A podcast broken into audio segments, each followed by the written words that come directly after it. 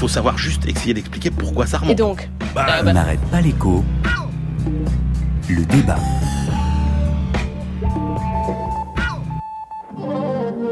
Euh, le renversement de la hiérarchie des normes, c'était un scandale, c'était un retour au Moyen Âge. Voilà, il n'y aura plus de code de travail dans les entreprises. Et Il n'y a pas d'inversion de la hiérarchie des normes. Ce qui est prévu dans ce texte, c'est un, un code du travail qui reste ce qu'il est aujourd'hui, avec un socle de droit. Peut-être qu'il faut toucher à l'article 2, il faut regarder tout cela, parce que le dialogue c'est ça, c'est d'être en finesse, qu'on fasse pas euh, dans le grossier. Tout ça pour ça. Cette loi travail, elle avait plein d'ambitions. Ils ont quasiment tout enlevé parce qu'ils ont eu peur du, du Parlement. Et donc franchement, voir le pays bloqué alors qu'il y a quasiment rien dans ce texte, quelle histoire Si nous ne votions pas le texte de travail, pas de compte personnel d'activité, pas d'encadrement en plus sur les travailleurs détachés, pas de garantie jeune, pas de négociation sociale dans l'entreprise, Le gouvernement s'est mis dans une impasse et si aujourd'hui il recule, le sentiment d'impuissance qu'il donne s'aggravera encore et il ne pourra plus agir. On ne peut pas accepter qu'il y ait euh, centrale syndicale qui puisse dire ce qu'est la loi ou ce que ne doit pas être la loi. Ce texte est un progrès pour le dialogue social, pour la négociation collective, pour l'emploi et pour les droits des salariés. Sur le coût économique global d'une grève, il y avait une étude de l'INSEE sur la grève de 95 qui durait 22 jours. Ça avait représenté 0,05 points de PIB. Pas là pour rigoler. Pas là pour rigoler. Il n'y aura ni retrait du texte, ni remise en cause de l'article 2. Pas là pour rigoler. Peut-être qu'il faut toucher à l'article 2, il faut regarder tout cela. Bruno le relou Bruno le relou Le joli mixage de Florent Layani. On a entendu ces derniers jours Patrick Maestracci de la CGT Bouche du Rhône, ça ne vous aura pas échappé, Laurent Berger de la CFDT, Michel Sapin, le ministre des Finances, Thierry Solaire, député Les Républicains, le socialiste Bruno Leroux, Alain Juppé, François Hollande, l'économiste Thomas Porcher, Manuel Valls, Michel Sapin de nouveau, et puis le lapsus de Stéphane Le Foll, Bruno le relou. Alors je disais, tout ça, pourquoi, et ça n'est pas une boutade, hein, pourquoi ces grèves, pourquoi ces blocages, pourquoi ces pénuries, pourquoi deux syndicats, FO, la CGT, en arrive-t-il à ces mots d'ordre? Euh, Dans le texte, il n'y a plus la barémisation des indemnités au prud'homme, il y a eu des, retouches sur le périmètre du licenciement économique. Alors, euh, messieurs les débatteurs, je voudrais un débat de fond sur ce qui cristallise la colère, l'article 2.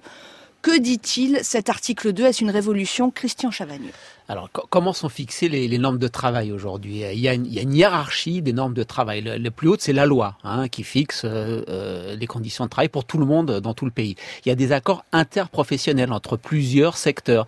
Il y a en dessous euh, des accords euh, de branche, donc là, en gros, ça correspond au secteur. Et puis, il y a des accords au sein des entreprises aussi.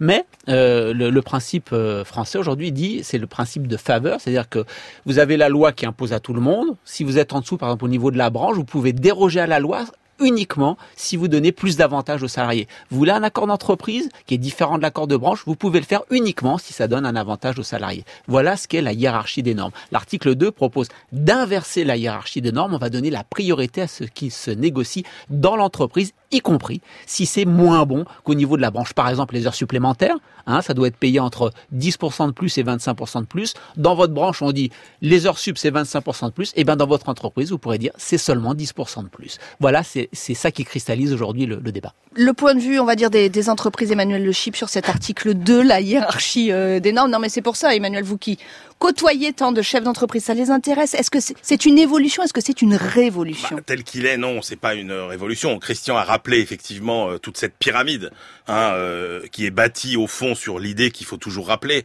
c'est ce fameux principe de subordination, c'est-à-dire qu'on part du principe que le lien entre un employeur et son employé euh, n'est pas équivalent. Il y a un rapport de force entre les deux et que tout l'édifice qui consiste à euh, établir des règles autour euh, du travail sont là pour protéger le salarié.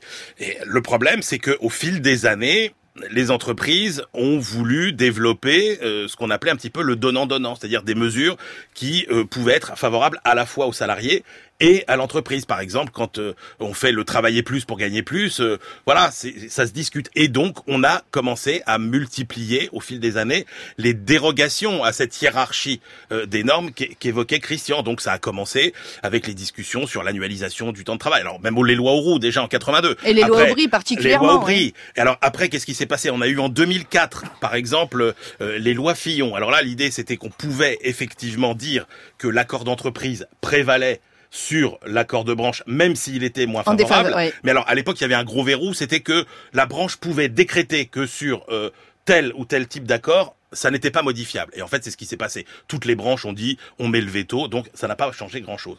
Et la grande évolution, c'est 2008. C'est Nicolas Sarkozy, Xavier Bertrand, ministre du Travail. L'idée, c'est de se débarrasser des 35 heures, mais comme ils n'ont pas le courage politique de le faire, ils essayent de les vider de leur substance en multipliant les champs sur lesquels il va être possible de discuter dans l'entreprise même si l'accord est moins favorable qu'au niveau de la branche. Alors, il y a encore des verrous. Hein. Il fallait un une proportion quand même euh, que des euh, votants aux élections euh, représentatives, etc. Il y avait quand même des barrières. Et Mais là, c'est un énorme faible. verrou qui saute. Alors, parlez-moi de 2016 2000 maintenant. Et donc, et donc là, qu'est-ce qui se passe avec cet article 2 Cet article 2, qui fait à peu près une cinquantaine de pages, il y a d'abord une réécriture assez intelligente et assez euh, assez habile d'ailleurs euh, de la loi de 2008.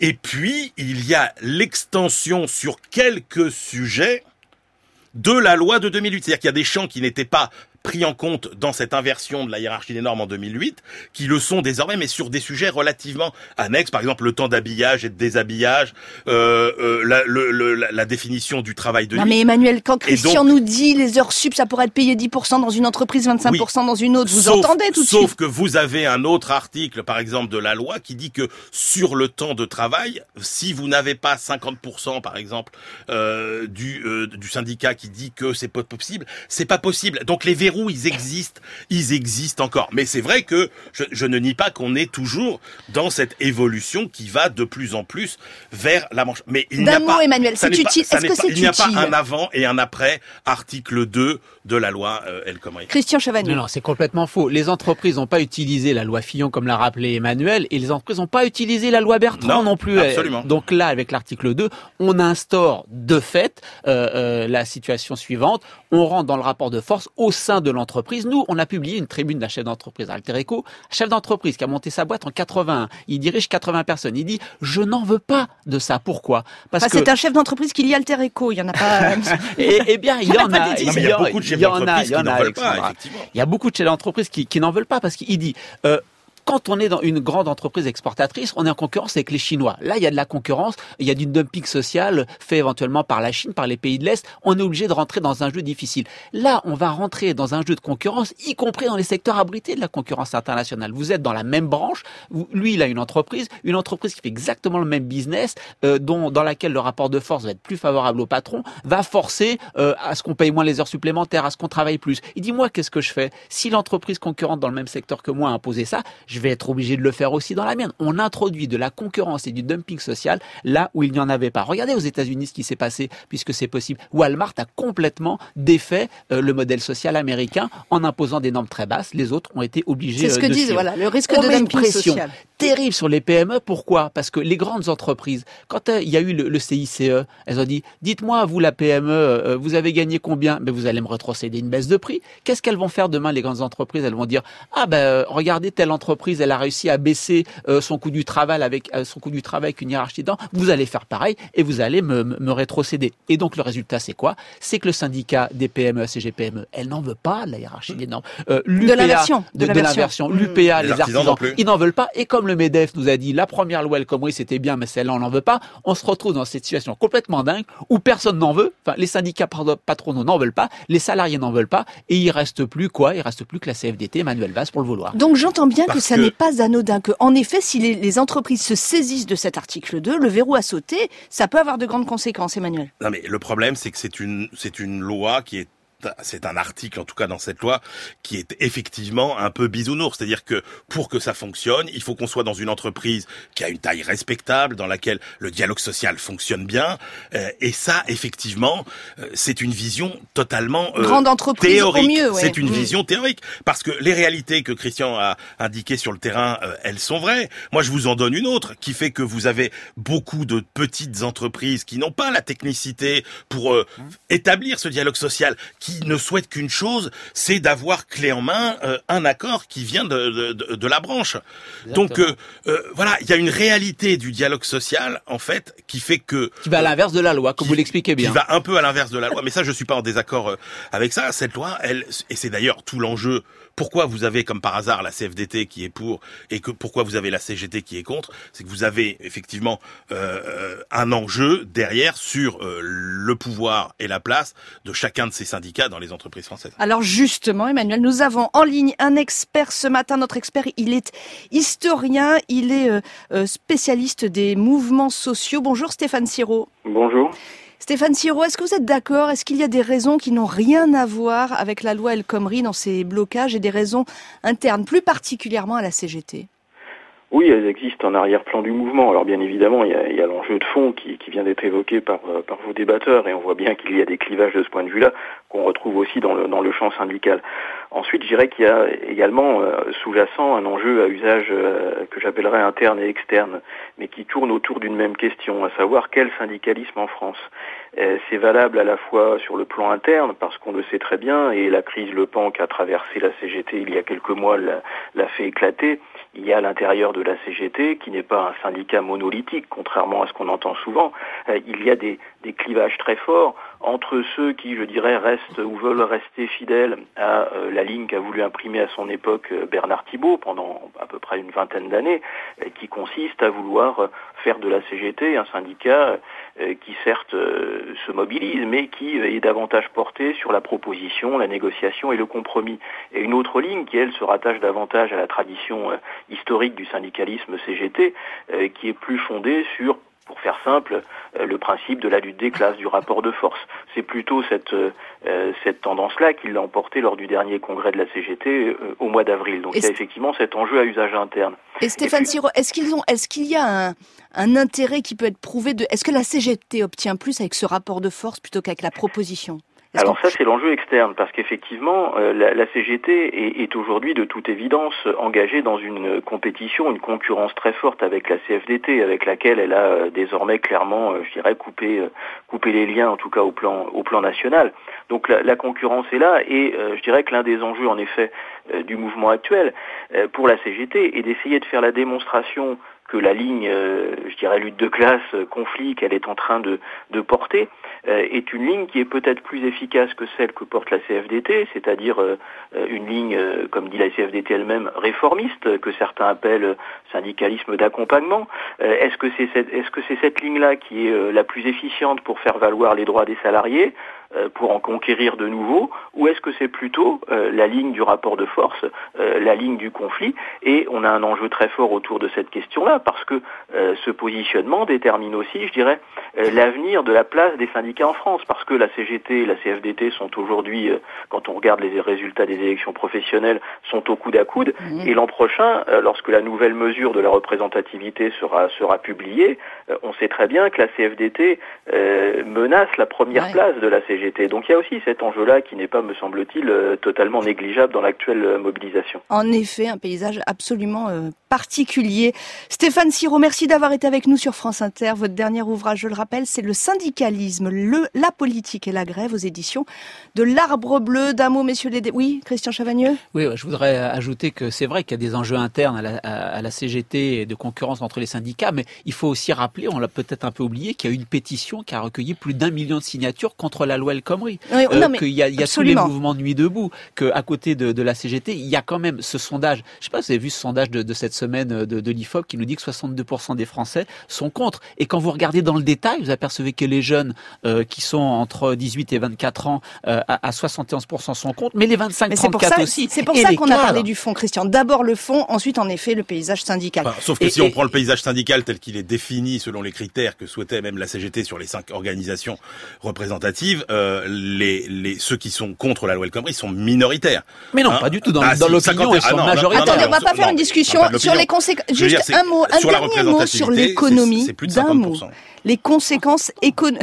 C'est important. On va pas faire un débat sur les sondages maintenant, Christian. Non, mais c'est important les de dire conséquences qu'au-delà de la. CGT, c'est l'ensemble de l'opinion qui ne veut pas de cette loi, et chez les cadres et chez les jeunes. Et c'est quand même les gens les plus importants, les, les premiers concernés. Conséquences économiques, on est d'accord pour dire que si ça dure, oui, et pour l'instant, non. Non, D'un c'est- mot. C'est même pire que ça. C'est-à-dire que le, le- ce que moi j'appellerais le barnum El Khomri, c'est-à-dire euh, euh, depuis l'entrée en vie, depuis qu'on a commencé à discuter de ces textes euh, jusqu'à maintenant, ça a déjà coûté euh, en croissance.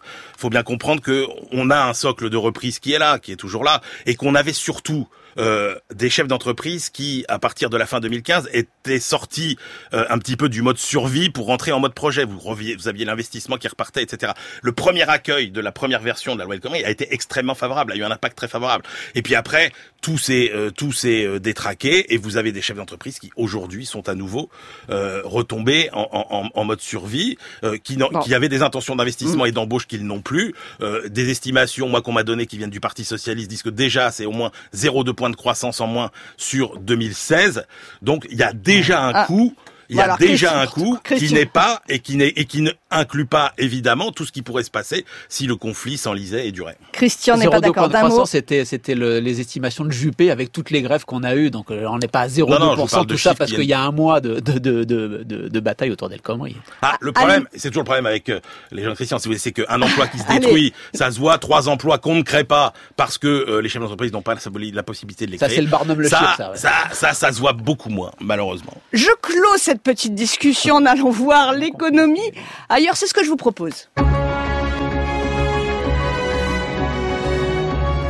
Guten Tag, meine Damen und Herren. Wir haben ja gehört, der Bayer-Konzern hat eine offizielle Offerte zur Übernahme von Monsanto. 62 Milliarden Dollar ist Bayer bereit. Oui, l'économie ailleurs en Allemagne. Bonjour Cyril Sauvageau. Le correspondant de France Inter à Berlin, on vient de l'entendre, 62 milliards de dollars, 55 milliards d'euros. Le géant allemand Bayer, le chimiste connu surtout pour son aspirine, a proposé le mariage à Monsanto, le mastodonte des pesticides et des OGM, la fusion des grands de l'agrochimie, le mariage des affreux, c'est ce qu'on entend aussi. Cyril, Monsanto a décliné, mais où en est ce projet? Alors rien n'est encore euh, signé effectivement, mais Bayer n'a pas jeté l'éponge. Le groupe allemand va maintenant revoir sa copie. La première offre était déjà colossale. hein. Vous avez dit 55 milliards d'euros, telle quelle ce serait déjà la plus grosse acquisition d'un groupe étranger par une firme allemande. Mais il semble que Monsanto veuille faire monter les enchères. On parle également d'une contre-proposition qui pourrait venir d'un autre géant allemand, BASF.